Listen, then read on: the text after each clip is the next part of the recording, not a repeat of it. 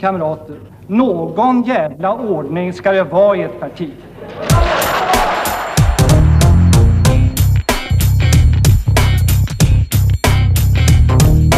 Ja, skiter björnar i skogen? Frågetecken höll jag på att säga. Eh,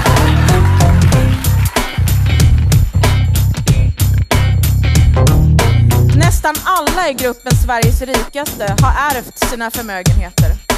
De har inte lyft ett finger. Hej och välkomna till Västpolitiken. Idag är det Annika Sjögren som ska samtala med Daniel Bärman om eh, styrning av offentlig verksamhet. Det var ett och ett halvt år sedan som du var hos oss senast, Daniel, och då pratade du om eh, den göteborgska kommunalpolitiken. Men även då var du inne på det här med New Public Management. Och det här är ett avsnitt som jag gärna vill tipsa om, att det är fortfarande aktuellt att lyssna på. Så jag tänkte inte säga mycket mer, utan jag lämnar över till er, Annika och Daniel. Varsågoda. Tack så mycket. Då börjar väl jag då Daniel eh, och säger varmt välkommen jag också. Och Mm, att det var ju ett och ett halvt år sedan som sagt om du var här och då pratade vi ju om, vi kom in på New Public Management ganska mycket.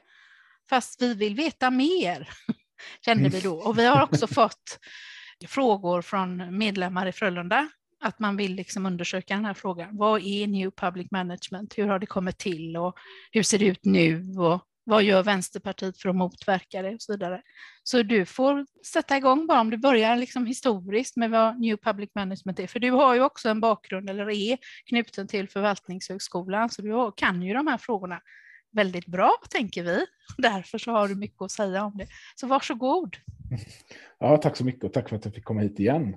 Och det var ju så, vi var ju inne lite kort på det sist eh, när jag var här. Och, och, eh, och då kändes det verkligen som att det här skulle man kunna fördjupa sig betydligt mycket mer. Så att det är väl ett utmärkt tillfälle att få göra det. Eh, om man börjar med vad, vad är, eller vad kommer New Public Management ifrån eh, först? Eh, så är det egentligen de idéer som vi idag kallar för New Public Management. De är egentligen uppkomna i samband med Thatcher-eran i Storbritannien. Eh, så det är Thatcher och Reagan och deras, ska vi säga, om man ska kalla det för en borgerliga revolution på 80-talet. Eh, för det får man nog kalla det faktiskt, för det, de omdanade egentligen den, den politiska ekonomin. Och en del av den politiska ekonomin, det är faktiskt offentlig sektor och allt vad offentlig sektor innebär. Eh, och New Public Management är då det namn som forskare sen gav de här idéerna eh, som Thatcher och Reagan genomdrev på 80-talet. Så att namnet är från tidigt 90-tal, eh, från en forskare som heter Christopher Hood, som på 90-talet studerade helt enkelt resultatet och försökte både resultatet av de här idéerna som Thatcher och Reagan hade, det kanske var mest Thatcher, och hur det omdanade det brittiska samhället. Och hur det sen har spridit sig över världen egentligen, de idéerna. Det, det finns ganska mycket skrivet om det här.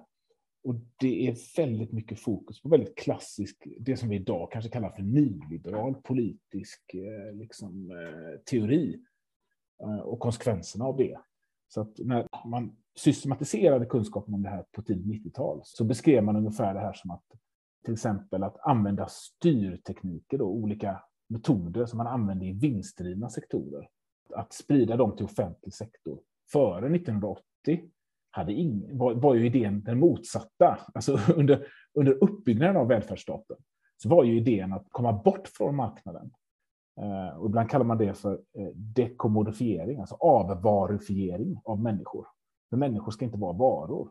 Så hela välfärden bygger ju på idén att vi inte är en produkt på en marknad, vi som arbetar. Men här vände man på det och sa att nej, men de styrtekniker, det sätt som marknaden och vinstdrivna aktörer fungerar på, det borde också användas i offentlig sektor. Så det är en sån viktig liksom, grundidé som har funnits med då sedan 80-talet i det som vi kallar för New Public Management. Det är liksom inte en insats, utan det är en, ibland pratar man om styrregimer, en idé om hur saker och ting ska fungera. Och i det här fallet en idé om hur hela offentlig sektor ska fungera. Så det är lite, lite kort om bakgrunden och, och hur det sen då beskrevs av forskare på tidigt 90-tal. Men, men det är i grunden eh, en, en, liksom en del av den här nyliberala revolutionen som Thatcher och Reagan genomförde på 80-talet helt enkelt, som sen har spridits över världen. Har inte Milton Friedman också och hans idéer om avregleringar och Chicagoskolan och så spelat en roll i att det var det som Thatcher och Reagan plockade upp? Det har du helt rätt i, Jannica. Det, det, det bygger ju i grund och botten på ett antal då nationalekonomer kopplade till bland annat Chicagoskolan och andra strömningar kan man säga inom eh, det som vi idag kanske förknippar med den här nyliberala regimen. Då. Chicagoskolan är ett exempel på det och var ju pionjärerna kan man säga inom det området. Sen kan man säga att det här översattes kanske lite mer då konkret av andra eh, när det kommer till hur ska det här sen tillämpas då. Eh, och, och sen har då vi namngett det i efterhand kan man säga eh, till New Public Management. Och man kan säga att det både handlar om det här att göra att offentlig sektor ska agera och fungera som vinstdrivna marknadsdrivna sektorer.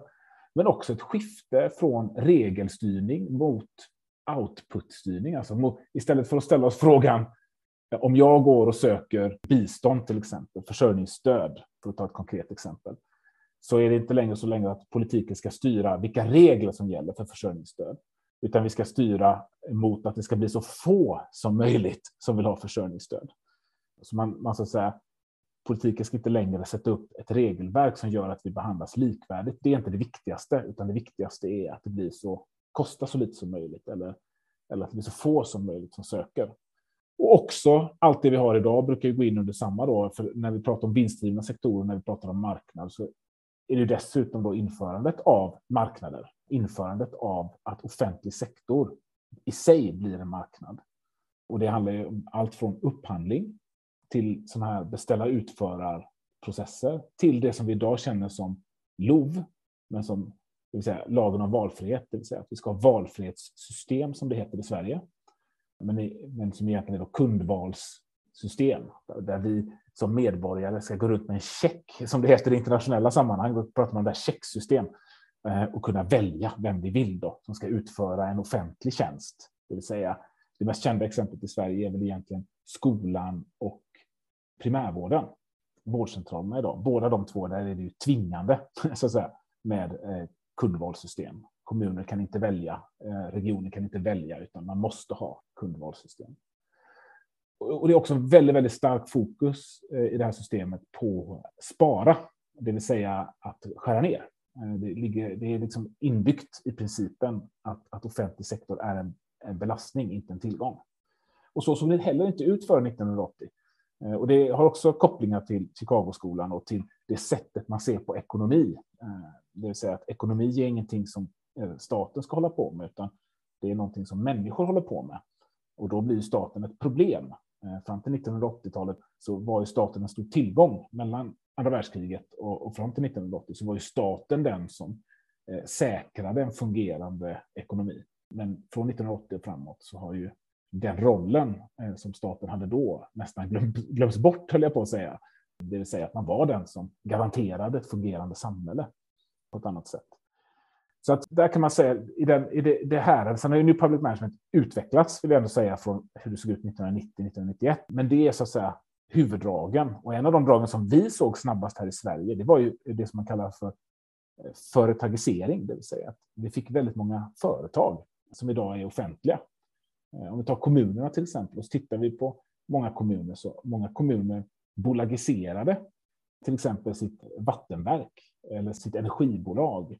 Tidigare kanske det hette Tekniska verken och var en förvaltning.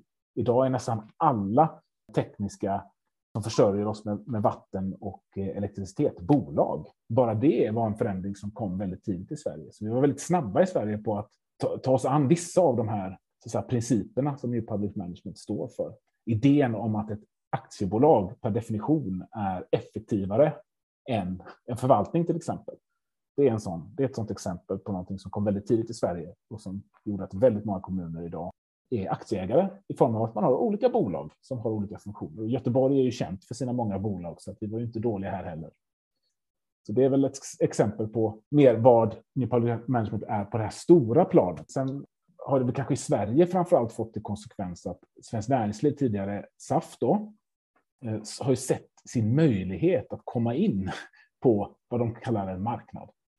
Eh, och det, därför har det fått väldigt speciella konsekvenser i Sverige. Vi har fått kanske mer eh, avregleringar och mer kundval, eh, valfrihetssystem än många andra länder. Vi tillhör ju extremerna när det kommer till skolan i världen. Vi tillhör nog också extremerna när det gäller sjukvård i Europa. Det är riktigt om man förhåller sig till Nordamerika, men, men förhåller man sig till Europa så är vi en extrem också där. Så att svenskt näringsliv i bred bemärkelse har kommit väldigt långt med att börja äta upp en del av kakan på offentlig sektor genom de här avregleringarna och genom privatiseringar. Så, så det ser lite olika ut i olika länder, men det här är liksom huvuddragen som definierar New Public Management som är som en styridé, en idé om en väldigt klassisk nyliberal idé om hur offentlig sektor ska fungera. Tillitsdelegationen ville vi också gärna fördjupa mm. oss lite i. Det. det. känns ju som ett eh, fiasko. Eller det har ju liksom inte betytt någonting, eh, känns det som. Jag vet att när Ardalan Shekarabi och Stefan Löfven innan 2013, innan de eh, kom i regeringsställning, så pratade de mycket om att de skulle liksom återföra, professionaliteten skulle återföras till tjänstemän och till eh, löntagare, att man skulle göra någonting åt, man skulle arbeta mot New Public Management och man identifierade verkligen detta som ett stort problem. Men sen så tillsatte man en tillitsdelegation. Kan du berätta lite om bakgrunden till den och, och vad, vad som hände med den och vad det fick för konsekvenser? Om man säger lite brett så kan man säga att de stora trenderna som har slagit igenom i Sverige, det är ju verkligen det här med nedskärningar och marknadisering. Eh, och med marknadisering menar vi det här bildandet av många bolag och att man låter privata företag utföra tjänster i olika delar av välfärden. Och det vanligaste som, vi, som jag nämnt är det här med skola, det är också sjukvård, eh, men även i andra delar. Idag är en stor del av socialtjänsten i praktiken privat, får vi komma ihåg, därför att eh, de som utför mycket av, av socialtjänsten idag eh, är särskilt den som handlar om omhändertagande av barn och missbrukare och så. Det är privata företag eller, eller organisationer. Det vill säga att man gör helt enkelt delar av offentlig sektor till en eh, låtsasmarknad eh, där man så att säga, leker, eh, leker marknad eh, snarare än att det faktiskt är en riktig marknad. Och man sätter upp olika regelverk för de här marknaderna. Då. Och det som har väl hänt de sista 10-15 åren, det är ju att det har blivit en ganska stor kritik mot det här. Och den kritiken har egentligen bottnat på två olika saker. Dels finns det en kritik mot vinsterna, mot systemen i sig. Att systemen i sig skapar rigiditet eh, och gör att eh, någon kan tjäna väldigt stora pengar, våra gemensamma skattepengar. Så det är den ena kritiken. Men den andra kritiken som jag tror att kanske tagit mer på de som styr det här landet, det är ju den här kritiken kopplad till att för att säkerställa att det här fungerar så behöver man införa väldigt många regler. Så det, det, det, hela den här målstyrningsprincipen som finns i New Public Management, det viktiga är vad som kommer ut ur systemet. Problemet är att det går inte så bra att bara mäta vad som kommer ut ur systemet. Därför att i skolans värld så är det betyg som kommer, det är barn med betyg som kommer ut ur systemet. Eh, och de där betygen är manipulerade. De går att manipulera eftersom det är samma personer som, som sätter betygen som också tjänar pengarna i praktiken. Så kvaliteten i fler, flera av de här systemen har ju urholkats. Och, och då ser vi en, en lång rad underproblem till det kopplat till just den här när det är vinstgivande bolag. Och det har blivit väldigt tydligt. Till exempel att eh, lönerna har inte ökat, arbetsvillkoren har blivit hårdare, betygen har gått upp fast kunskapen har gått ner och så där. Så det finns liksom väldigt många sådana inneboende brister i de här systemen. Lösningen har ju väldigt länge varit att då ska vi, ska vi ha mer granskning. Vi ska granska systemen. Så idag finns ju en skolinspektion. Det finns en inspektion på i praktiken alla områden idag i offentlig sektor. Inspektioner på det sättet existerade inte för 20 år sedan. För att då fanns inte det här problemet eh, i den här omfattningen. Så det fanns ingen anledning att ha det. Men, men nu har man det. Och det är väl den andra stora kritikpunkten då, att, att de, här systemen, de inneboende krafterna i de här systemen orsakar väldigt mycket, så kan jag kalla det för mark, inbyggda marknadsmisslyckanden, eftersom det inte är fungerande marknader. Du kan inte sälja en produkt till ett fast pris som det här är, och så ska den hålla över flera år. För barns utbildning är någonting som ska ske över flera år. Barns behandling, om de har, eh, behöver hjälp och stöd, ska ske under lång tid. Det går inte att veta vilken produkt det är man köper. Så att det finns ingen marknad. Det är väl det som den här tillitsdelegationen på något sätt skulle möta då, att det ett, ett sätt att göra det, det är att, eh, istället för att granska allting. För det, för det var det enda, det enda, enda svar man hade istället, eftersom man inte ville ge sig på systemet och systemets inbyggda brister, så blev det, handlade ju allting om den här granskningen. Inspektion på inspektion. Och det blev ändå inte bättre. Och då, och då kom man ju till den här slutsatsen att jo, men vi måste bygga en annan typ av styrning. Eh, och vi var ju påtryck, Vänsterpartiet var en, har ju varit en påtryckande faktor i det, som vi kommer ihåg. För att vi har ju också, vår kritik har ju varit väldigt eh, skarp, både mot vinster i välfärden, det är ju väl bekant, men också mot de här systemen som sakta men säkert tar allting vad professionalism heter ur de här yrkeskategorierna som jobbar på de här arbetsplatserna. Därför att professionalism är inte lönsamt. Professionalism skapar inte en, en eh, lyckad, liksom, kostnadseffektiv eh, eh, produkt, utan den skapar ju istället motsatsen, det vill säga att här behövs kanske då mer resurser för att lösa ett problem på ett professionellt sätt.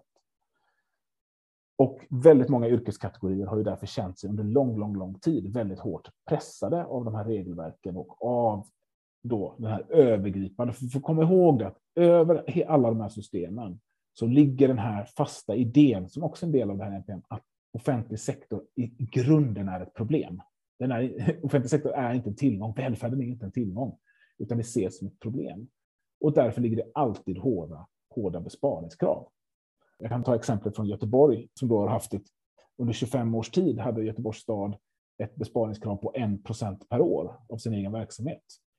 Då börjar man inse att ja, men 1 procent om året i 25 år, det är en jättestor kaka som har tagits ifrån eh, de som jobbar i skolan, de som jobbar på våra äldreboenden och så vidare. Och det här sparkravet sätter ju en enorm ekonomisk press på alla verksamheter, samtidigt då som man hela tiden utsätts för granskningar och styrning utifrån idén om att bara, bara ni gör allting på precis rätt sätt så, så kommer det vara så här billigt. Och det har lett till vad man kallar för en avprofessionalisering.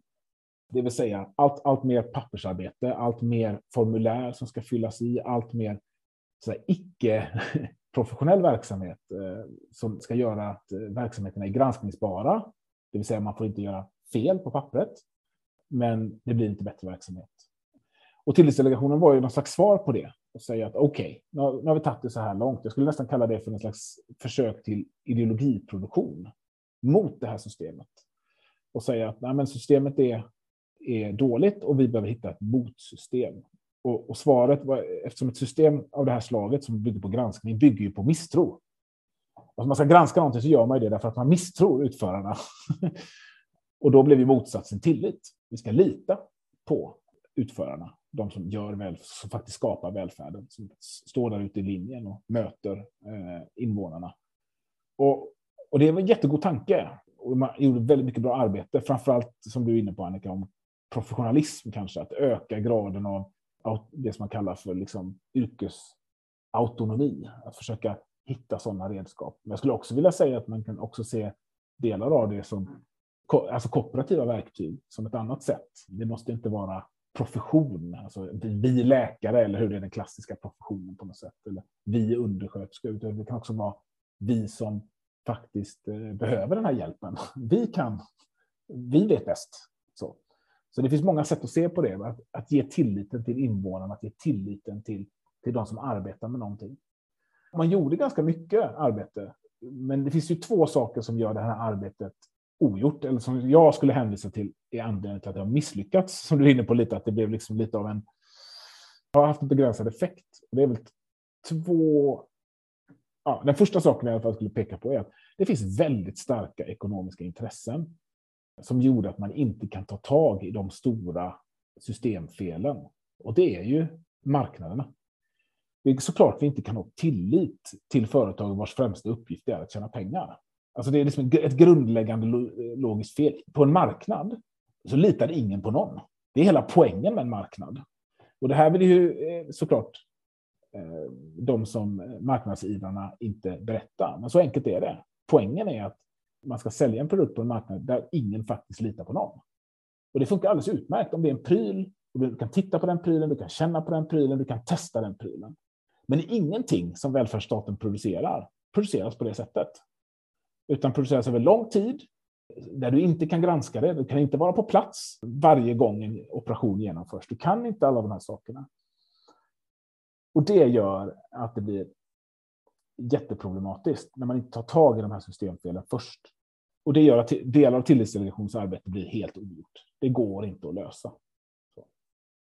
Den andra delen är väl också att det inte finns ett, fortfarande idag, ett tillräckligt politiskt starkt tryck på förändring. Eh, det finns inte, alltså, vi har vant oss i alldeles för hög utsträckning, alldeles för många röstar på partier som fortfarande tror att bara det är tillräckligt mycket konkurrens så kommer välfärden bli bättre. Att vi har hållit på med det i 30 år och ingenting de facto har blivit bättre, det, det så att säga, hindrar, inte, eh, hindrar inte alldeles för många människor att fortfarande tro det. Och jag tror att en av de sakerna som gör att eh, det fortfarande är så, det är att de här professionerna, de här människorna som jobbar i offentlig sektor själva, inte i tillräckligt hög utsträckning har identifierat vad som är problemet och är beredda att göra någonting åt det. Så att vi, vad vi behöver är liksom 30 000 sjuksköterskor som går ut på gatorna och säger nu får det vara nog. Vi behöver 10 000 socialarbetare som säger det här vill vi inte ha. Det här systemet fungerar inte. Och vi behöver 8 000 läkare som går ut och säger jag vägrar arbeta i ett system som byggs upp på att eh, den starkaste patienten vinner. Eh, så. Eh, för det är inte därför jag är här. Så att säga. Den typen av kritik måste vi ha innan vi kan få en politisk förändring. Och har vi inte den här politiska förändringen, den här myllan, så kommer alla, allt det som tillitsdelegationen har skrivit och tyckt bara vara ord som är fina att använda, men som inte får genomslag därför att politiker är inte beredda att fatta de avgörande besluten att avskaffa delar av de sakerna som hindrar att vi kan införa den här förändringen.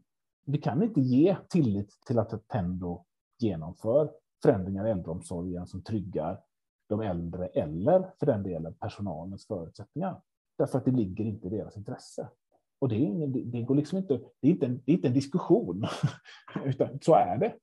Och så länge vi fortfarande tror att det går som samhälle så har vi ett problem och det är olösligt. Ja, John Lapidus har bland annat varit inne på detta ju. Det är ju säkert flera, men just det här att man skjuter över målet, man undviker de viktiga frågorna. Man pratar överhuvudtaget inte om vinster i välfärden, vilket ju är den springande punkten. Eller att det bygger på ett ekonomiskt, som du säger, system där man ska in och tjäna pengar på någonting som man inte bör vara in och tjäna pengar på. Men man, tillitsdelegationen, liksom, och det låg väl inte heller i uppdraget att undersöka det. Det var väl till och med så att man inte skulle titta på ekonomiska förutsättningar eller villkor. Och då blir det ju rätt meningslöst. Ja, alltså det, blir, det blir svårt på något sätt. Alltså, det, är klart att, det är klart att vissa av de här sakerna som tillitsdelegationen har skrivit om, som rör professionalisering, så det går ju att genomföra i någon mån. Och det går ju att diskutera hur man på ett bättre sätt kan göra saker. Men det blir ju lite på marginalen. Det blir som att sätta plåster på ett stort sår. Om man inte är beredd att hantera de här stora förutsättningarna för hela systemet. Om vi tar, vi tar det så enkelt som skolsystemet. Som är ett av de största systemen. Enkelt höll jag på att säga. Men det, men det är i alla fall tillgängligt för alla. Alla vet om att vi idag eh, har fri etableringsrätt för skolor till exempel. Så länge vi har fri etableringsrätt för skolor så finns det inga planeringsförutsättningar i världen för att skapa tillit Därför att eh, dels så eh, ges tillstånd till skolor på väldigt lösa grunder. Sen ska de granskas och då behöver de göra sig granskningsbara. De behöver dokumentera jättemycket saker för att man ska kunna granska dem. För det går inte att granska någon genom att vara där fysiskt hela tiden, eller hur? Det är liksom en omöjlig, eh, omöjlighet. Och dessutom så uppstår ju enorma kostnader eh, som, som, som gör att de resurser som man eventuellt satsar på skolan, de försvinner. De försvinner i att Ja, men eh, när ni öppnar en ny skola så uppstår en kostnad som man inte hade planerat för. Och den kostnaden måste någon ta och den som tar det, det är kommunen. Så kommunen är ständigt upptagen med att jaga kostnader för att hantera konsekvenserna av ett system som de flesta kommuner nog inte gillar egentligen, men som är tvingade att förhålla sig till. Där nya skolor kan komma och gå lite som de vill. Det blir liksom en omöjlig situation. Och där är vi ju idag. Och det, det enda som jag tycker är väl ett litet ljus på den här ganska molniga himlen, det är väl att det finns ju idag en annan medvetenhet hos många av facken inom välfärdssektorerna. Det finns eh, framförallt inom skolans värld en allt mer högljudd kritik mot de här systemen, mot marknadiseringen i form av det fria skolvalet och konsekvenserna det får för eh, förutsättningarna att bedrivas framgångsrik skola. Och det finns en kritik mot den här besparingsiven som är inbyggd i systemet, oftast i form av att man skär lite varje år eh, och tvingar alla lärare att springa lite fortare eller alla undersköterskor att göra sitt jobb lite sämre. Som kommer inifrån. Eh, så. Alltså Vänsterpartiet har ju pratat om de här förändringarna i 20 års tid. Eh, och jag har väl upplevt lite att det som står och skrika i en, i en öken. Men riktigt där tycker jag inte att det är nu. Det kanske ändå blomma, en och annan blomma i den där öknen. Framförallt kanske då med en del professionsorganisationer. Till exempel den här tankesmedjan Balans eh, är ju ett exempel på någonting som inte fanns för några år sedan. Och de, det är ju tankesmedjan Balans då som granskar framförallt skolans olika system, valfrihetssystemen och de ekonomiska systemen som styrs av de här NPM-principerna och visar på hur orimliga de är på ett sätt så att andra lärare förstår. Inte bara liksom ideologiskt drivna vänsterpartister, utan helt plötsligt så kan det vara en liberalt sinnad lärare som också tycker att men det här är ju helt vansinne. Varför har vi ett system som ser ut så här? Vi slår undan fötterna på oss själva. Och då väcker det någonting. Alltså när det har kommit så långt, då väcker det någonting. Så vi behöver ju de här allierade som kanske inte då är kopplade till, till Vänsterpartiet eller så, som också ser att de här sakerna är ett problem. Och det måste jag ändå säga är skillnad från hur det var för fem, sex, sju år sedan. Och den akademiska kritiken då, alltså, det finns ju en lång rad forskare som pekar på orimligheten i hur de här systemen är utformade idag. Fram till 2011, 12, 13, 14 där, däromkring fanns ingen sån kritik. Och den som kritik som fanns, den var osynlig. Men idag är den öppen, tydlig eh, där man pekar på till exempel eh, i skolans värld hur betygsinflation, Eh, det vill säga att man får bättre betyg utan att man presterar bättre, eh, utan kanske tvärtom, presterar sämre, en direkt konsekvens av marknadssystemet i skolan. Eh, och det finns många andra sådana saker som pekas ut av forskare idag. Det är ju också jätteviktigt.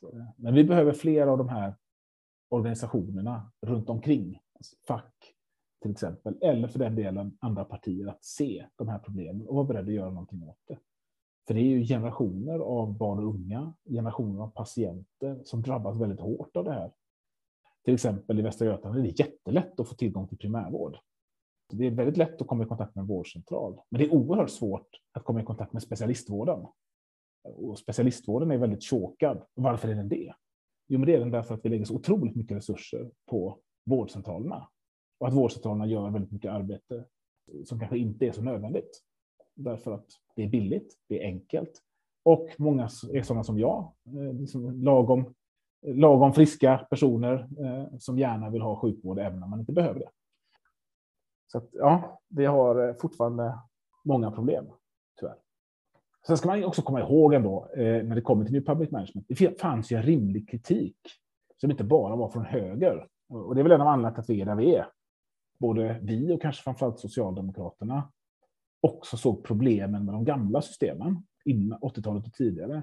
Att många av de här systemen hade blivit väldigt stora institutioner, väldigt byråkratiska institutioner. Jag tror inte alla var så himla nöjda med hur skolan fungerade på 70-talet heller. Och mest kopplat kanske till att man upplevde att man var en liten kugge i ett väldigt stort system och väldigt regelstyrt system. Men pendeln har svängt på ett sätt som är allt annat än effektivt, tror jag. Utan det är direkt skadligt. Framförallt är det skadligt mot många av de målsättningar vi har med samhället. Ett mer jämlikt samhälle. När vi gör välfärden, det system som hade till syfte att säkerställa att människor inte längre var en vara. Att, att, att vi inte skulle hanteras som varor, utan att människovärdet i sig var någonting viktigare som stod utanför marknaden. Om vi då gör det systemet som hade till syfte att skapa det, till, om vi gör det systemet i sig till marknad, vad händer då med människorna?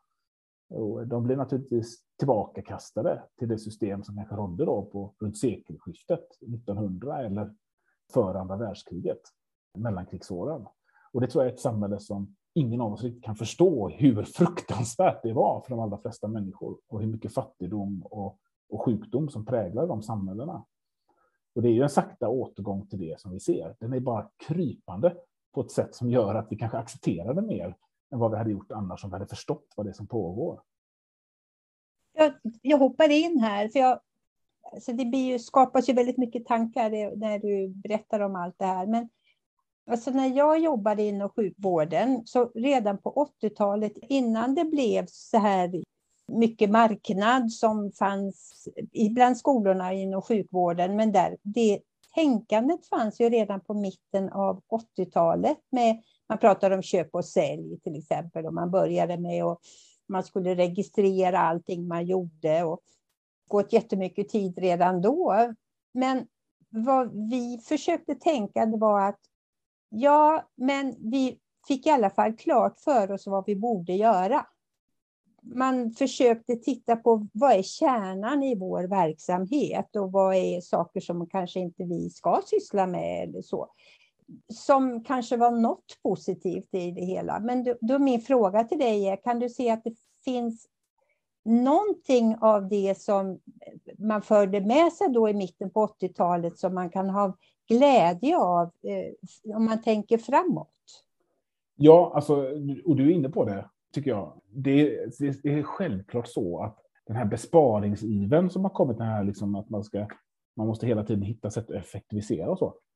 Det är ju inte bara dåligt. Det är väl klart att vi vill att våra skattepengar ska användas så effektivt som möjligt allt med detta är inte dåligt, utan att till exempel styra mot resultat, det kan ju vara, om man har fattat kloka beslut, kan ju det vara jättebra.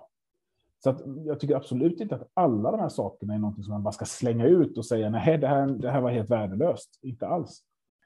Om man ska peka på vad som har varit problematiskt, det är ju dels hur man med hull och hår har antagit så stor andel av de här strategierna utan att tänka på konsekvenserna.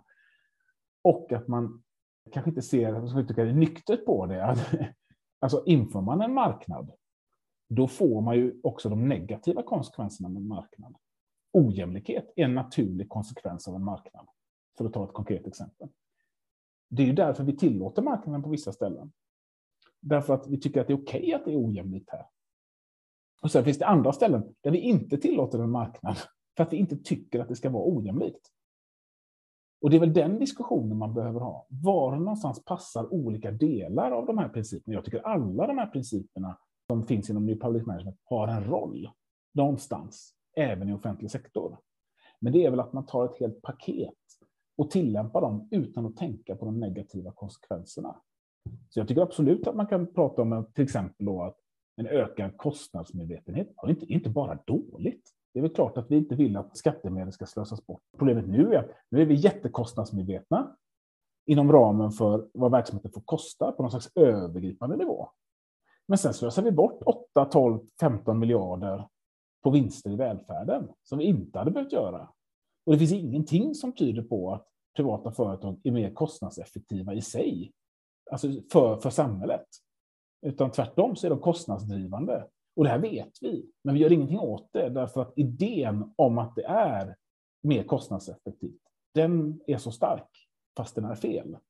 Så att, att nyktert titta på de delar av de här teknikerna eller de här principerna, det tycker jag inte alls är fel. Och det finns saker som kanske är bättre att ha ett aktiebolag än vad det är att ha en förvaltning ibland. Det kan säkert finnas det. Jag tycker att Liseberg är väl ett alldeles utmärkt företag att ha som ett aktiebolag. Medan kanske jag egentligen tycker att energi, för att ta ett konkret exempel, Göteborg Energi som är ju ett bolag, det hade kanske kunnat vara kvar i en förvaltning därför att det finns väl ingenting i samhället som är så viktigt som energi och att det inte skulle stå direkt under kommunfullmäktiges kontroll. Det är egentligen lite bisarrt skulle jag säga. Så att, ja, för att ge två konkreta exempel på hur man kan se olika på det. Och det är väl det som vi vänsterpartister ibland har kanske varit också lite för snälla. Eh, motståndarna till New Public Management vi är kanske lite för intellektuella, om man ska uttrycka det så, i vår kritik. Det vill säga att vi, vi liksom, ja, ja, men vi gör en rimlighetsbedömning om vad som är bra och dåligt här. Medan de som drivs av den här, de här idéerna, de är inte rimliga. De sätter sig långt ut på en extrempunkt och säger allting borde vara si och så. Då blir ju en kompromiss, det blir ju mellan eh, kritikerna, de rimliga, som tycker att jo, men vissa saker kan absolut vara ett aktiebolag och vissa saker kan absolut vara konkurrensutsatta. Mot de här extremerna som tycker att i princip att välfärden är stöld, liksom, eller, eller som Reinfeldt skrev i sin bok där om, om att eh, vi har blivit liksom, eh, vad var det han kallade det, att vi sov i princip. Sovande folket hette ju boken om ni kommer ihåg. Eh, liksom att eh, välfärden har gjort alla trötta, slöa, lata och så vidare. Va? Om, om det är den kritiken man bemöter, ja, men då är det klart, då, då, då, blir ju kompromissen mellan de här två punkterna, den blir ju ganska extrem. Och det är inte till våran fördel, så att säga. Och det tror jag är liksom problemet här. Till exempel att vi inför marknader, eh, försök, olika typer av marknadsexperiment, till exempel i sjukvården. För de allra flesta, om man tänker efter, så är ju USA ett av de få länder som faktiskt har en marknad eh, på sjukvården. Ett eh, skräckexempel. De har eh, världens dyraste sjukvård. Och de har också eh, en sjunkande medellivslängd och 40 miljoner människor som helt saknar möjlighet att få sjukvård. Så att det är liksom, är det dit vi vill? Nej, det är det ju inte. Och de flesta av oss tycker nog att sjukvård är någonting som ska, ska fördelas efter behov. Ja, men varför har vi infört en marknad? Hela poängen med marknaden är att man ska få det efter köpkraft. Eller efter andra styrkor, det vill säga till exempel möjligheten att ta, ta sig till information. Bara för att ta ett konkret exempel. Inför man, man tar äldreomsorgen som exempel som jag har jobbat mycket med. Då är det så att då vet ju vi att de allra flesta äldre som är i behov av omsorg har ingen möjlighet att, att välja. Forskare som har studerat äldrefrågor har visat att väldigt, väldigt få är kapabla att utföra det valet som det skulle innebära om man eh, gör kundvalssystem i äldreomsorgen. I en studie så med personer över 77 år så saknade hälften av de över 77 år den förmågan som krävs för att själva kunna välja sin äldreomsorg. De kan inte agera på ett rationellt och välinformerat sätt utifrån en marknadslogik. Så, alltså utifrån det systemet som man vill införa så vet vi att över hälften kan inte välja. Och upp till kanske bara en tiondel över 77 år kan ju anses utgöra liksom ideala konsumenter på en välfärdsmarknad. Och då undrar man ju, vad är ens poängen med detta? Vad är poängen med detta? Om vi vet redan idag att det kanske bara är en tiondel av alla de som har behov av äldreomsorg som kan välja äldreomsorg på ett rationellt marknadslogiskt sätt. Varför vill vi ha det då? Jo, vi vill ha det därför att det finns gigantiska kapitalintressen som vill in på den här marknaden. Det är de som sätter agendan. Och det är det som är det djupa problemet, eller det djupaste problemet, att vi idag har gött, genom de här systemen har vi gött en enorm lobbyorganisation, enormt starka kapitalägare som använder all sin kraft för att ytterligare ta så, vad, vad de kallar för marknadsandelar från det offentliga till det privata. Och de gör det mot bättre vetande. Och det är väl det som är den stora, djupa problematiken. Och det var lite det jag var inne på här med det ena problemet med varför händer det ingenting? Jo, därför att det finns otroligt starka krafter i politiken och runt politiken som motarbetar det helt enkelt.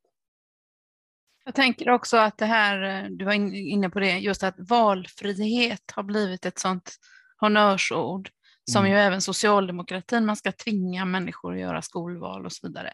Mm. Att man lyfter fram det som något absolut. Att man inte pedagogiskt kan förklara att det, det, finns ju inte. Det finns ju inte valfrihet annat än för de fetaste plånböckerna och med den liksom mesta utbildningen och så vidare. Att inte det sjunker in eller att man inte, det tycker jag är väldigt märkligt. Jag tror att man måste förstå att de, de har varit väldigt kloka, de här kapitalintressena, för de har ju namngett saker på ett sätt som låter väldigt positivt. Ta valfrihetssystem till exempel. Skolval. I verkligheten är det inget skolval eh, och det är inga valfrihetssystem i bemärkelsen att kunden får välja själv, utan det är båda de här systemen, skolan och i eh, äldreomsorgen, om vi tar dem som exempel, är ju i praktiken etableringsfrihetssystem.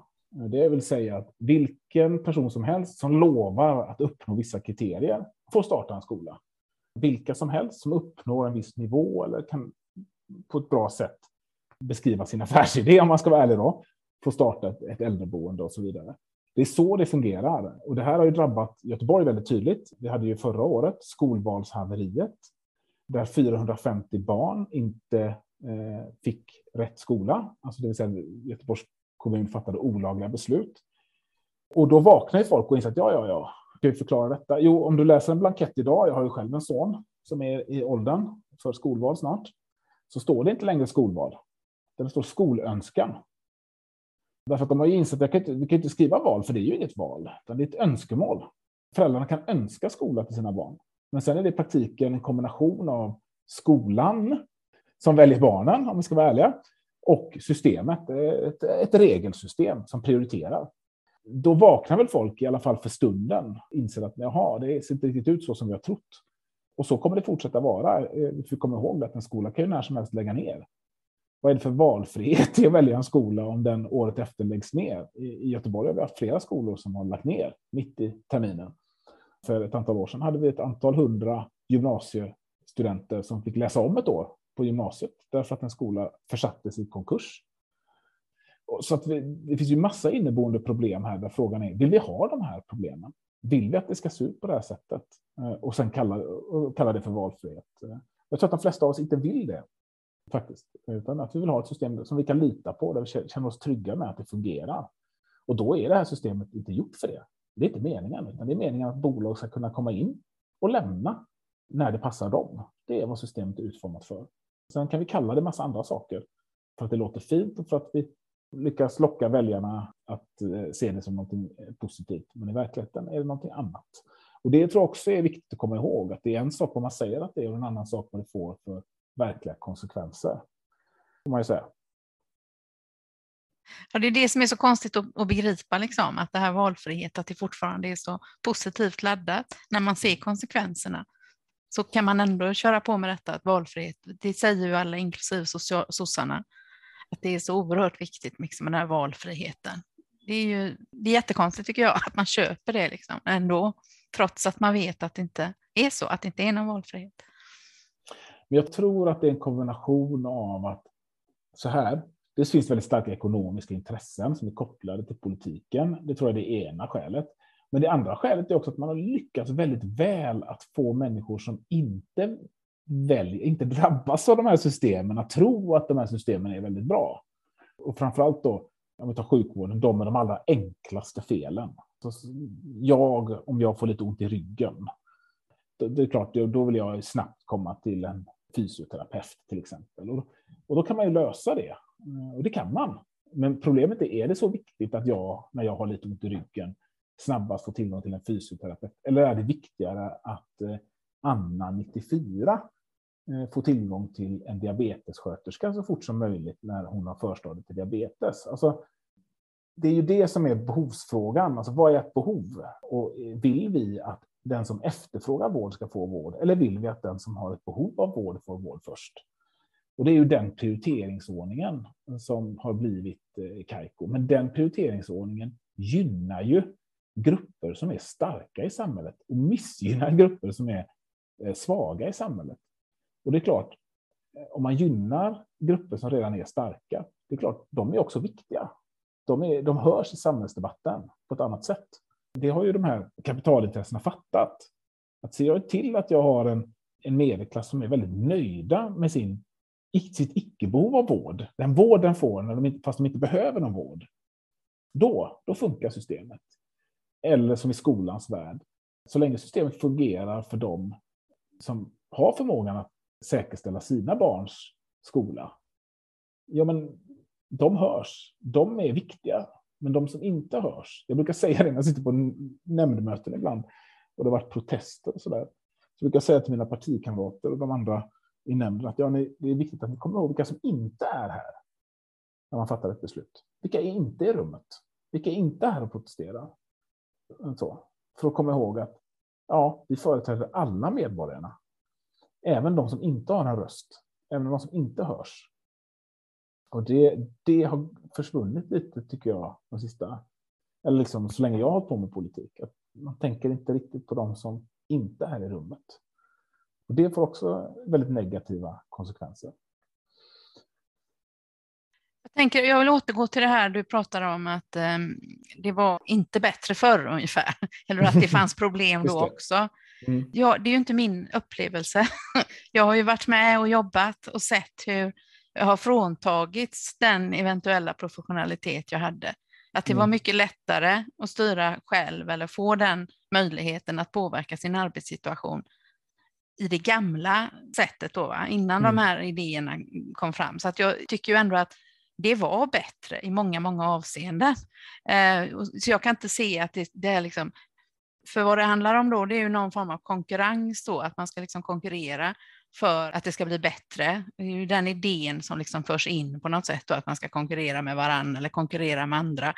Mm. Det har bara varit negativt. Jag kan inte se något positivt med det överhuvudtaget faktiskt. Och även om det var dåligt då, utgångspunkten var ändå bättre för att göra en bättre skola, en bättre sjukvård då än vad den är nu. Men när de här idéerna har krånglat sig in, liksom. vad vill jag säga med det då? Jo, jag tycker just att autonomin eller avprofessionaliseringen är så stark, för jag upplever verkligen att jag och mina kollegor vi tog det ansvaret själva för att utveckla verksamhet och så vidare på ett helt annat sätt för sig 20-30 år sedan än vad, det, än, än vad man gör idag. Liksom. För man fråntas den möjligheten.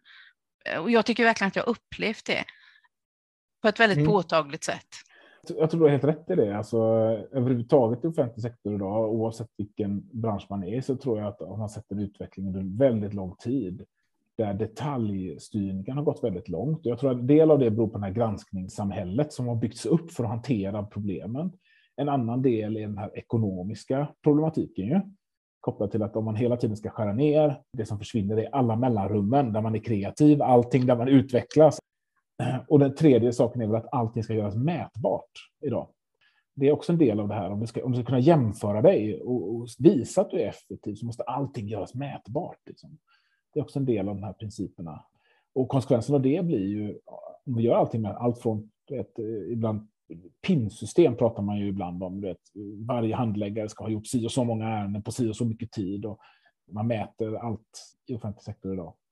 Och det handlar också om det här effektiviseringshetsen, hetsen att liksom eh, kunna visa att man är så där duktig som man ska vara då på att vara en så liten belastning som möjligt för samhället då, eftersom välfärdssamhället är något negativt i den här bilden och inte något positivt. Och då påverkar det ju i jättehög utsträckning autonomin för de som arbetar. Jag tror att eh, det finns inte en socialarbetare idag som inte vet vad det innebär. Särskilt om man har haft en lång karriär bakom sig som inte har sett den, den skiftningen. Så att det finns inom många delar av offentlig sektor. Nej, men det jag menade med eh, var väl kanske en annan faktor. Eh, kanske att medborgarnas upplevelse av systemet för inte alltid var positivt. Jag kan ta ett konkret exempel som ofta tas upp ju, och där, där vi kanske man måste fundera på ett svar på det. Det är väl att många upplevde att skolan förr till exempel var väldigt rigid. Eh, här blir du placerad, här ska du gå i skolan, trivs du inte så skiter vi i det. Är det någonting jobbigt så skiter vi i det för att vi har den här regelboken att följa och den kommer vi följa till punkt och pricka. Den upplevelsen hade nog många medborgare och den tog även vi på allvar på den tiden. Jag var ju före min egen tid, jag har ju bara läst om detta, ska jag komma ihåg. Men, men att även, även Socialdemokraterna och Vänsterpartiet såg det bekymret. Så, liksom, Okej, okay, det finns nog delar av de här institutionerna som upplevs av medborgare som ganska rigida. De kanske man behöver komma närmare medborgarna. Eh, och det är ju inte fel.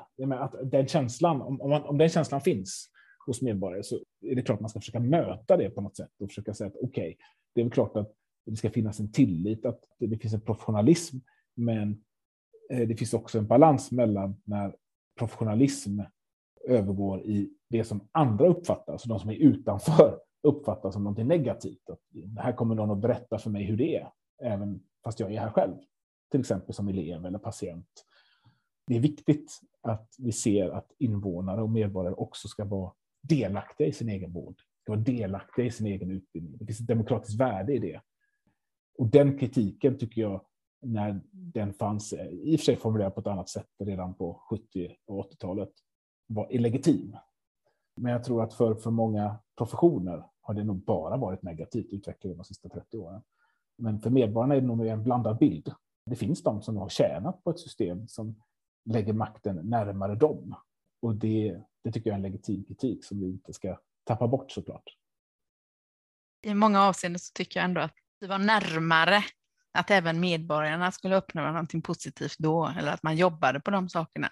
Och att professionaliteten verkligen var närmare också i att möta medborgarna i mycket, mycket högre utsträckning än vad det är idag, för nu har man ju helt kollapsat liksom i det. Fast man tror då att bara ja, för att man precis. får välja skola så är det, det är ju inte någonting. Men det vill jag säga Annika, då. Alltså, jag tänker inte att alla de här sakerna har blivit bättre idag överallt, utan det jag säger är att den kritik som fanns på 70 80-talet kunde ha formulerats på ett sätt, kunde gett ett bättre vänstersvar än vad vi åstadkom. Och att den kritiken som fanns då var legitim och att vi borde ha tagit oss till den på ett bättre sätt och kanske gjort något annat av den mm. Eh, än vad det blev. Men absolut, och att, det, och att det idag även finns tankar när det kommer till patientinflytande, brukarinflytande och andra delar som, som vi borde ha kunnat ta till oss på ett annat sätt då.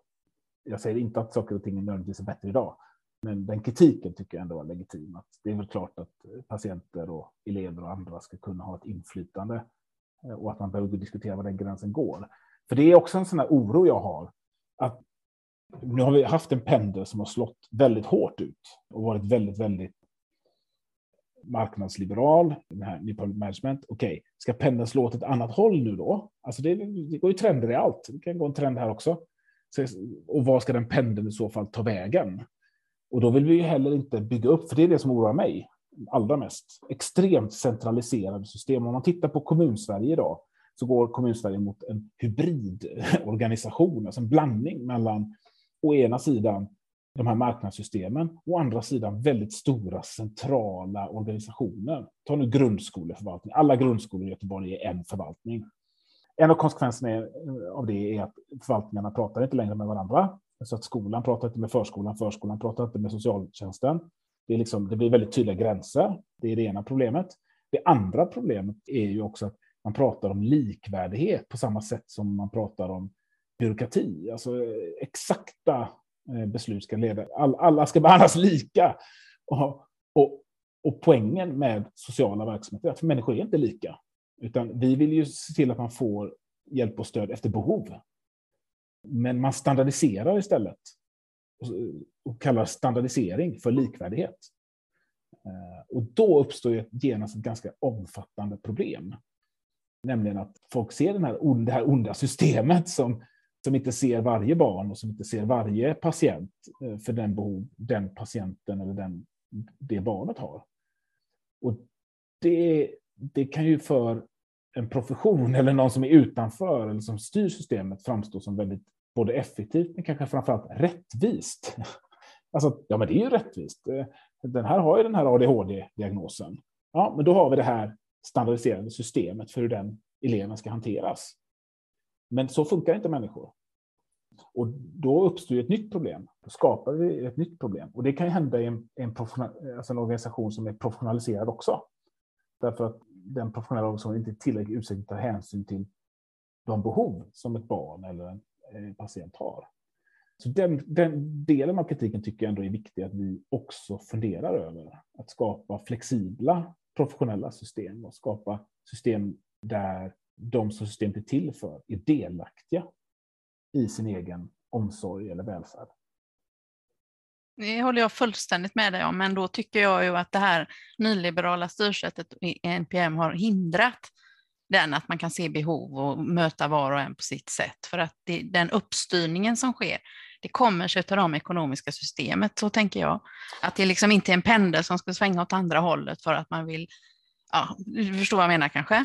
Det jag tänker då är att precis så att vi kan göra oss av med vissa av de här marknadssystemen och riskera att behålla de här standardiserade systemen över ja, människor. Nej. Och det är fortfarande teoretiskt möjligt att göra det i en organisation som präglas av en högre grad av professionalism. De här standardiseringarna, de är också av ondo. Så. Eh, och du har ju helt rätt i det att de här marknadssystemen och, och NPM har ju förstärkt de här standardiseringarna. Därför att om det ska vara mätbart så måste det också vara jämförbart. Och ska det vara jämförbart så måste det vara likadant. det är så. Och man tilldelas exakt samma peng. Mm. Och man, alltså vet, alla sådana här system. Eh, och då ska det också utvärderas på exakt samma kriterier. Och då blir konsekvenserna standardisering och att människor behandlas som om de är en bricka som går att flytta runt. Liksom. Och det finns en risk att man behåller det, att det tänket lever kvar förbi marknadslogiken. Och det vore olyckligt tycker jag, om jag ska vara ärlig. Verkligen. Absolut. Men du, nu har vi varit inne lite på det här. Vi pratade tidigare också om just hur det påverkar oss som individer, det här tänket, att det liksom sipprar in i oss och att vi blir eh, att vi, man inte har någon känsla för, till exempel inom socialtjänsten finns det mm. utredningar som gör att man kan inte liksom bevara en känsla för den man har framför sig, utan av tidsbrist och annat, men överhuvudtaget systemet gör att man liksom blir avstängd på något sätt inför detta och att det påverkar. Vad, Mm. har du lite mer att berätta om det? Ja, alltså man kan, man kan väl säga alltså, konsekvenserna av de här besparingslogiken och konsekvenserna av det här som ska vara jämförbara, mätbara. Det får ju också till konsekvens att man ofta delar upp. Eh, om vi tar till exempel, det nämndes tidigare här, beställa utföra system. Det är ett exempel på ett sånt här där man skiljer ansvar och befogenheter åt eh, väldigt systematiskt och säger att ja, men de här som har ansvar för pengarna och de här har ansvar för att göra det som ska göras. Och det är ju ett sätt att skapa den här mm, åtskillnaden. liksom.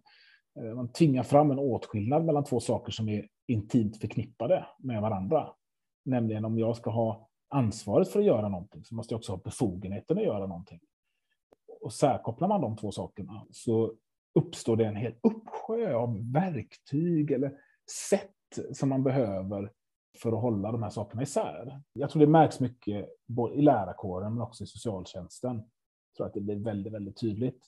Det här när eh, man använder olika system för att hålla isär. Eh, ja, men ta till exempel man, de här regelverken kring om du, idag har man delat upp all verksamhet så att den som håller på med försörjningsstöd håller inte på med missbruksvård till exempel. Den som håller på med missbruksvård håller inte på med, alltså man delar upp världen i små, små, små, små rutor.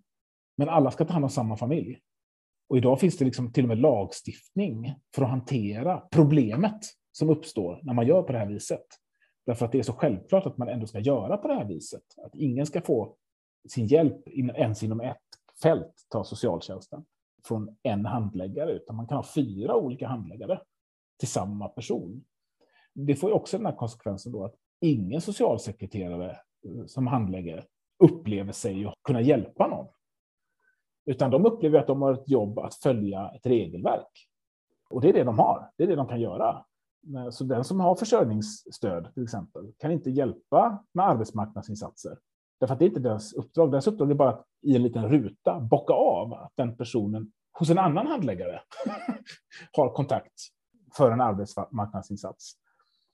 Och för individen är ju det här otroligt, otroligt nedbrytande. Därför att man blir eh, intryckt i ett system eh, av människor vars enda jobb det är att bocka av olika saker.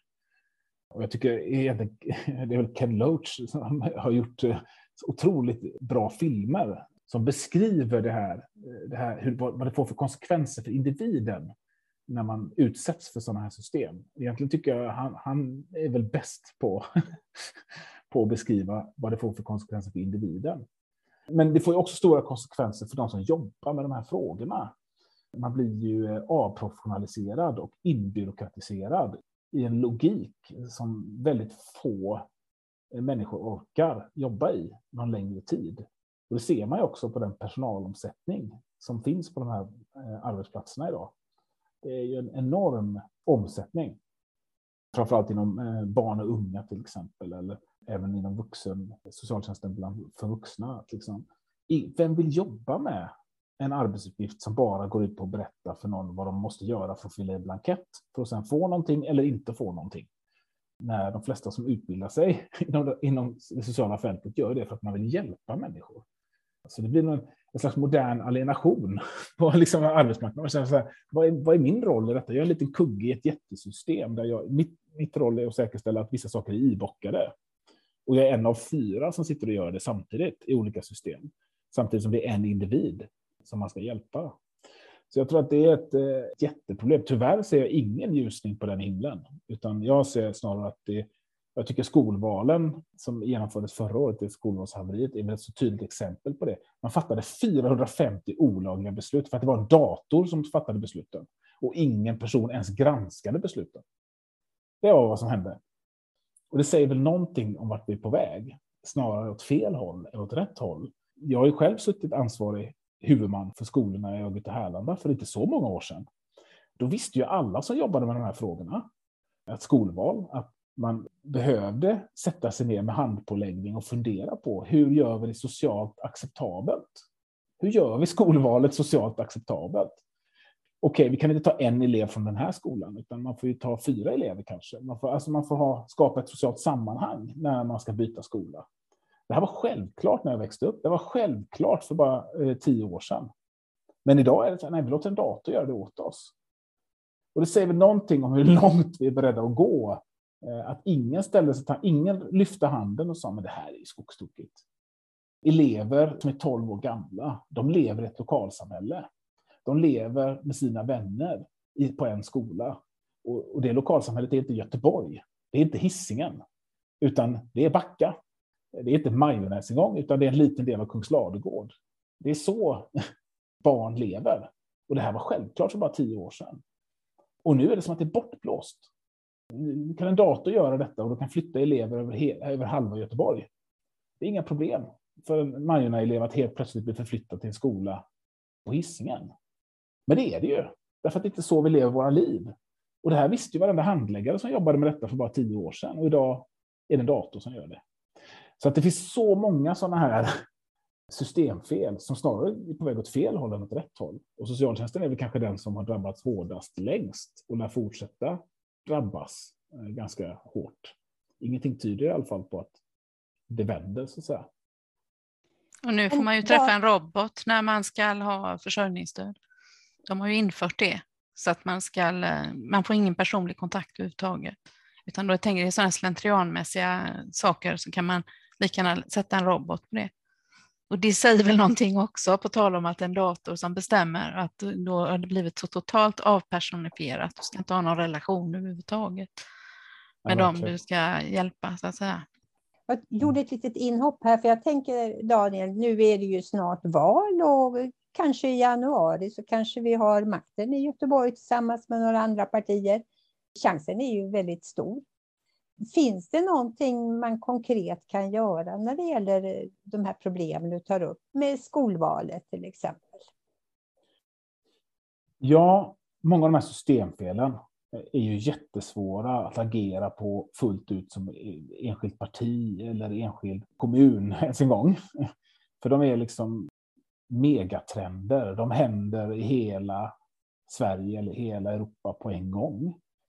Men det är klart att eh, det går att bedriva ett slags mikrokrig eller någonting mot alla de här sakerna och försöka hitta sätt att ta sig förbi det. Ett exempel på det är ju de här ständiga knappa resurserna, de här ständiga ökande arbetsbördorna. Det är allt mer individualiserade ansvaret, stressen som jag tror många inom många välfärdssektorer upplever. Det är klart att genom att tillföra resurser så skapar vi en större, större möjlighet ändå att komma förbi den delen.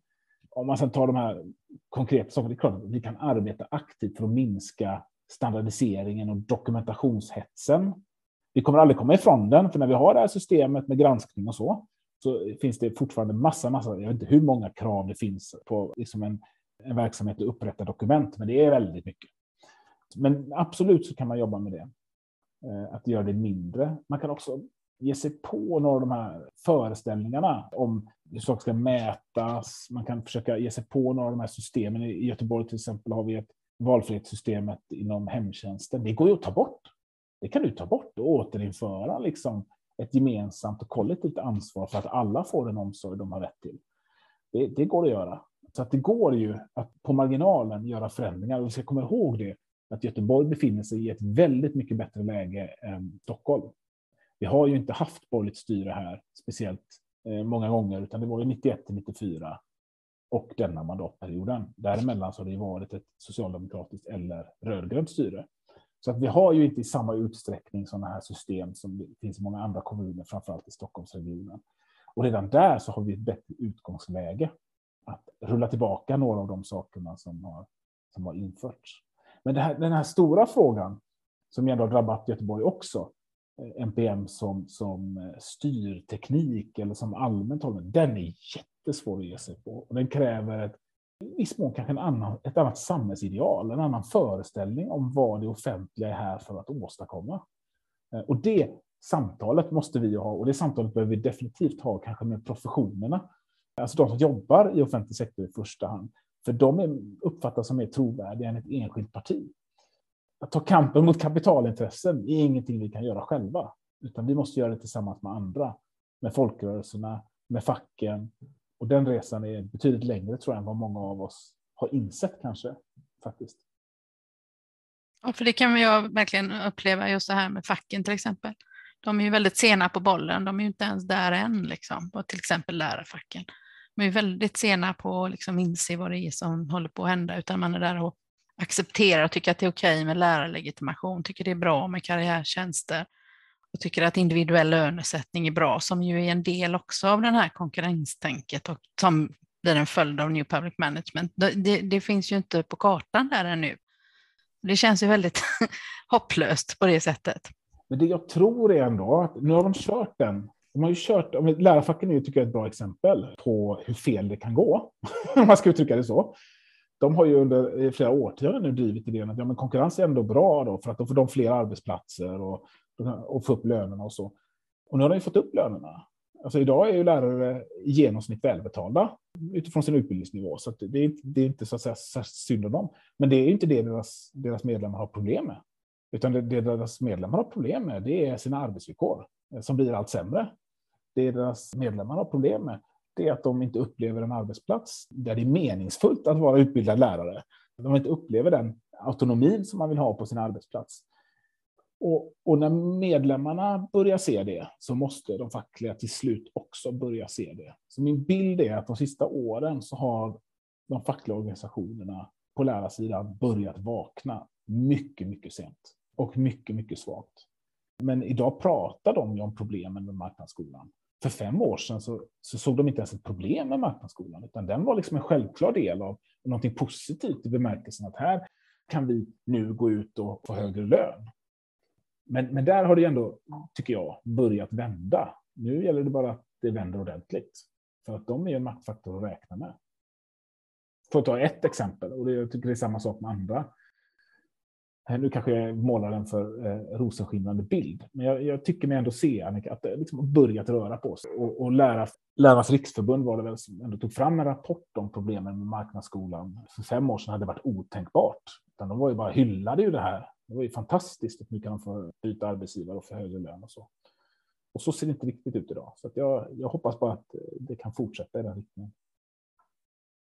Någon sak också som vi har väl kanske berört och så, men det är ju det här med de, den konflikten som ligger i aktiebolag som har i välfärden att göra, som ju har, lyder under aktiebolagslagen. Jag tror att vi nämnde det förra omgången, men det är ju också något väldigt väsentligt just när man pratar om New Public Management, att de tillåts att bedriva verksamheter i välfärden när de har helt andra mål. Det är väldigt obegripligt, men det verkar vara väldigt svårt att, att få något att hända där. Jo, nej, men så är det egentligen är det ju en väldigt grundläggande målkonflikt som ju borde vara självklar för alla. Eh, att eh, den här målkonflikten kan vi inte ha. Det kan inte vara så att eh, vi har organisationer i välfärden vars syfte det är att få ut så mycket pengar som möjligt, vilket ju praktiken är. Särskilt inte då eftersom den här varan, inom citationstecken, som man producerar är någonting som inte går att granska. Kan vi granska den ska vi granska den i efterhand.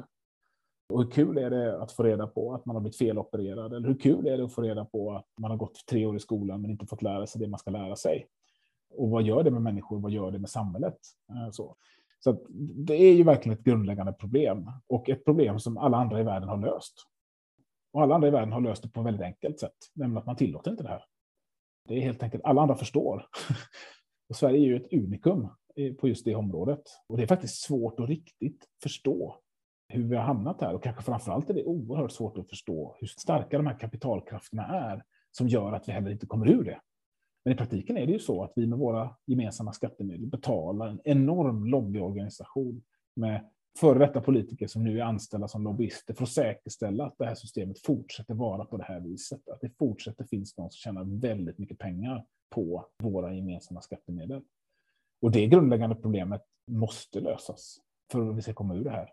Och det är det jag menar med det när vi var inne på tillitsdelegationen. Alltså delar av deras arbete blir ogjort så länge. Alltså det går inte att införa det förrän man har löst de här grundläggande problemen. Tyvärr, så, så är det så. Jag vet inte när vi kommer till en punkt. Vi kanske aldrig kommer till den punkten. Det är väl det som oroar mig allra mest. Att, eh, som det ser ut nu, så de här kapitalintressena håller ju partierna gisslan.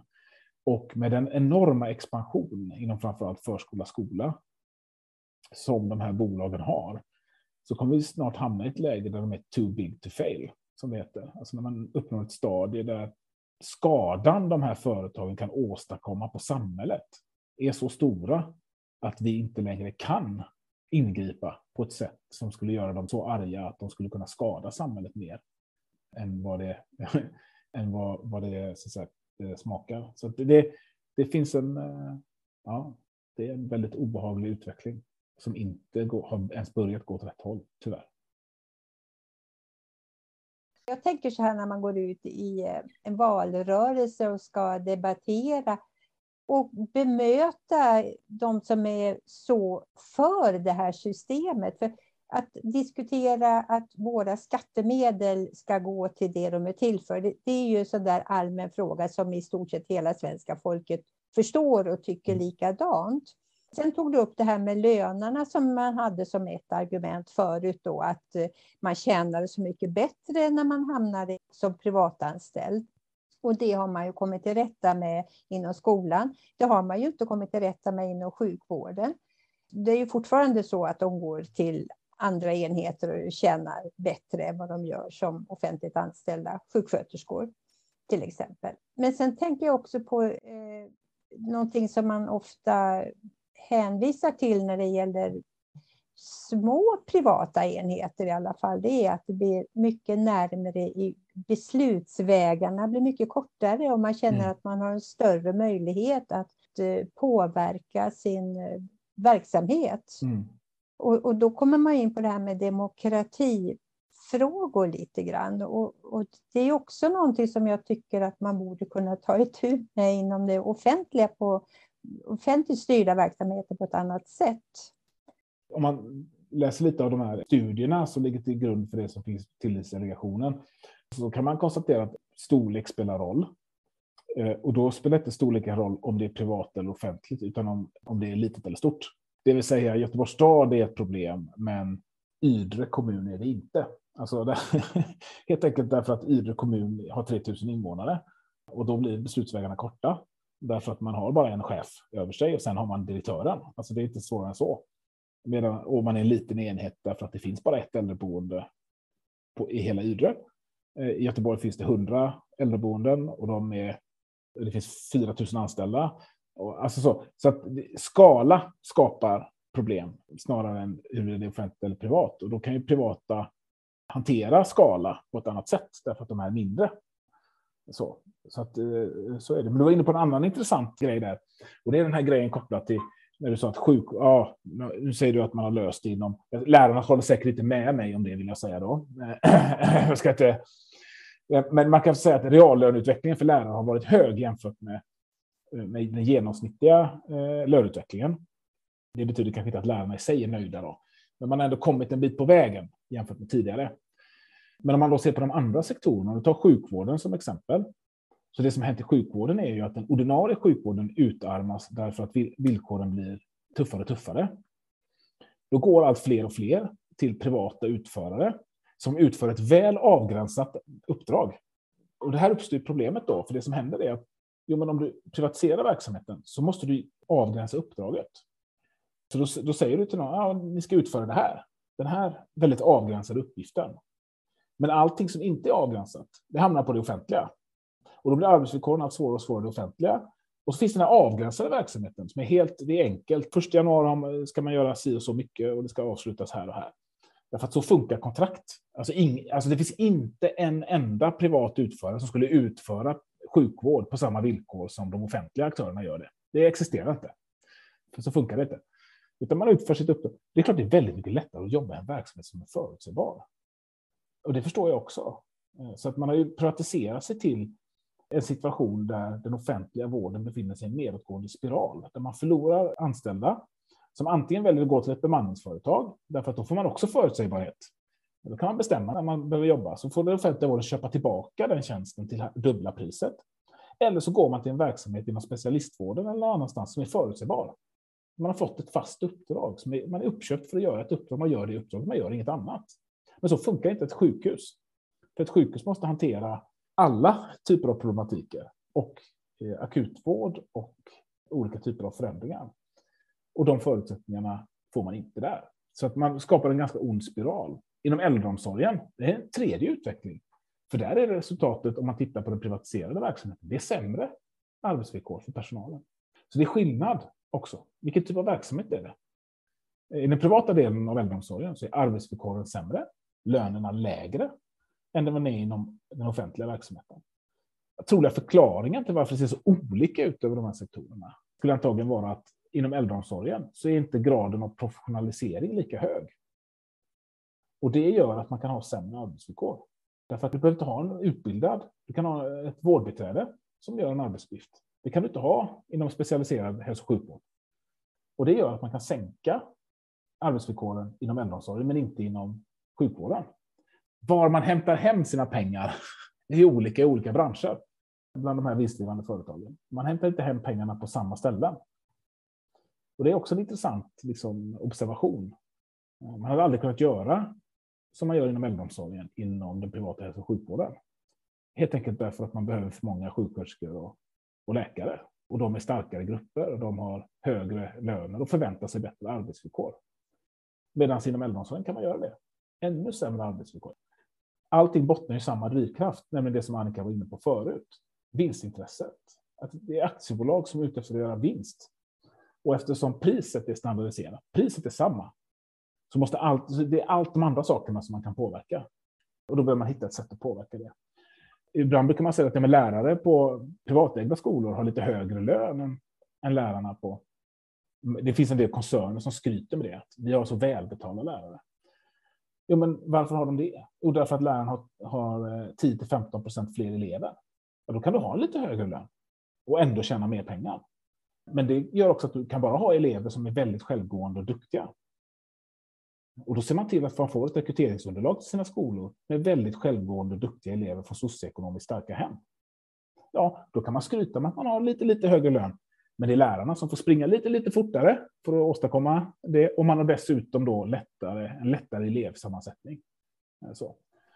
Och alla de här sakerna, att de faller ut olika i olika sektorer, bottnar i en och samma fråga. Nämligen att man ska ha ut vinst någonstans.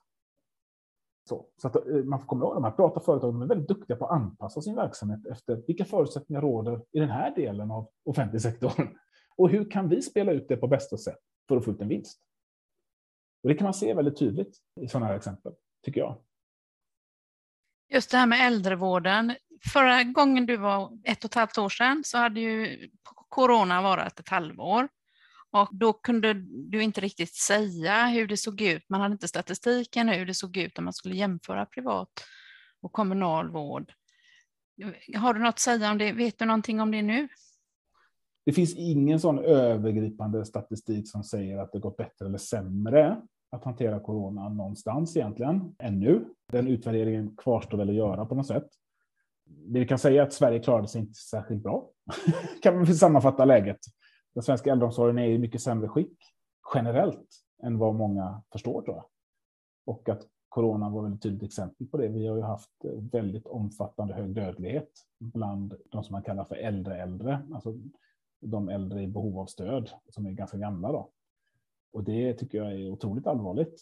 Men det är svårt att säga idag om privat eller offentligt. Det vi kan säga är att systemet som sådant fungerar inte. Och eh, de resurser vi lägger klarar inte av att hantera, räcker inte för att hantera den här typen av svåra pandemier. Och en av skälen till det är det här att det inte finns några som helst marginaler. Det vi har gjort och som vi vet att vi, vi har gjort som samhälle, det är att bygga upp en enorm vård och omsorgsskuld eh, med uppgifter som aldrig utfördes överhuvudtaget. Ut, utöver, om vi räknar bort då de som, som drabbades och faktiskt gick bort, vilket är en betydande grupp, så vet vi också att vi slutade utföra stora delar av den omsorg som vi är förpliktade att göra i hela Sverige. Helt enkelt därför att det inte fanns personal eller för att utföra den uppgiften under rådande omständigheter, det vill säga en pandemi, inte gick att göra på ett säkert sätt. Det är ju såklart oerhört allvarligt när en av de mest grundläggande samhällssystemen, nämligen äldreomsorgen, att ta hand om de äldre och svaga, inte fungerar. Utan istället blir farlig eh, därför att det är många som har gått bort, men också att vi inte utförde den helt enkelt därför att vi inte hade ja, till exempel vikarier som kunde utföra den om den ordinarie personalen var sjuk till exempel.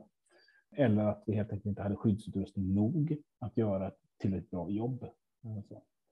Men, men det går inte idag att säga privata eller kommunala var mer eller mindre bra i sig. Eh, men systemet, att systemet inte fungerar, det, det kan vi vara helt säkra på.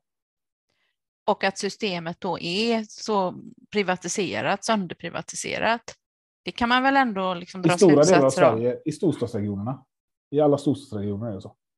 Södra Sverige kan man säga. När man gjorde jämförelser då med liksom våra grannländer så framstod de som så mycket bättre.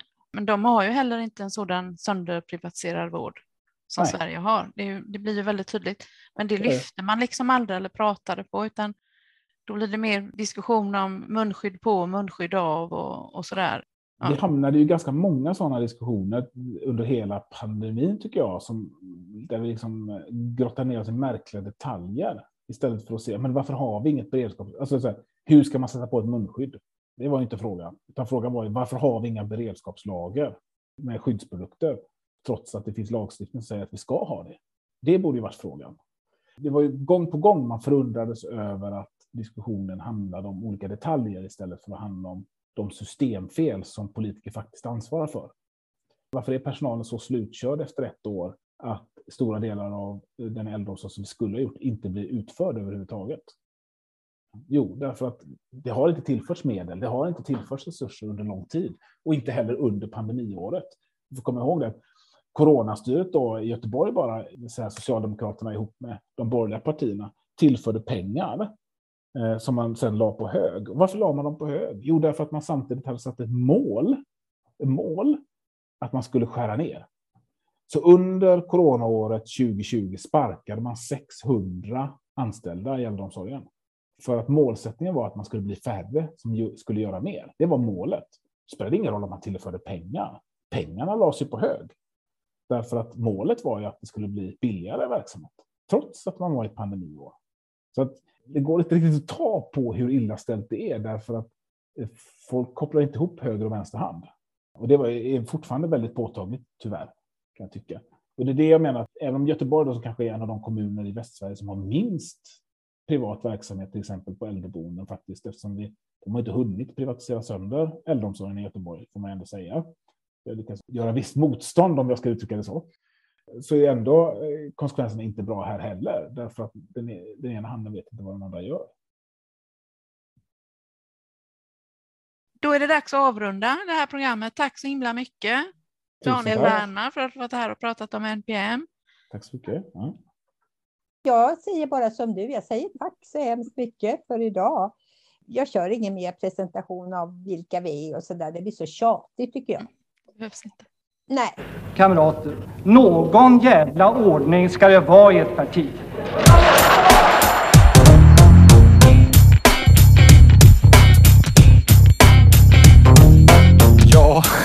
Skiter björnar i skogen? Frågetecken höll jag på att säga. Eh.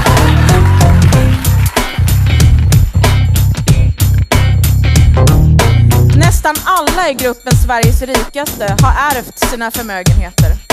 De har inte lyft ett finger.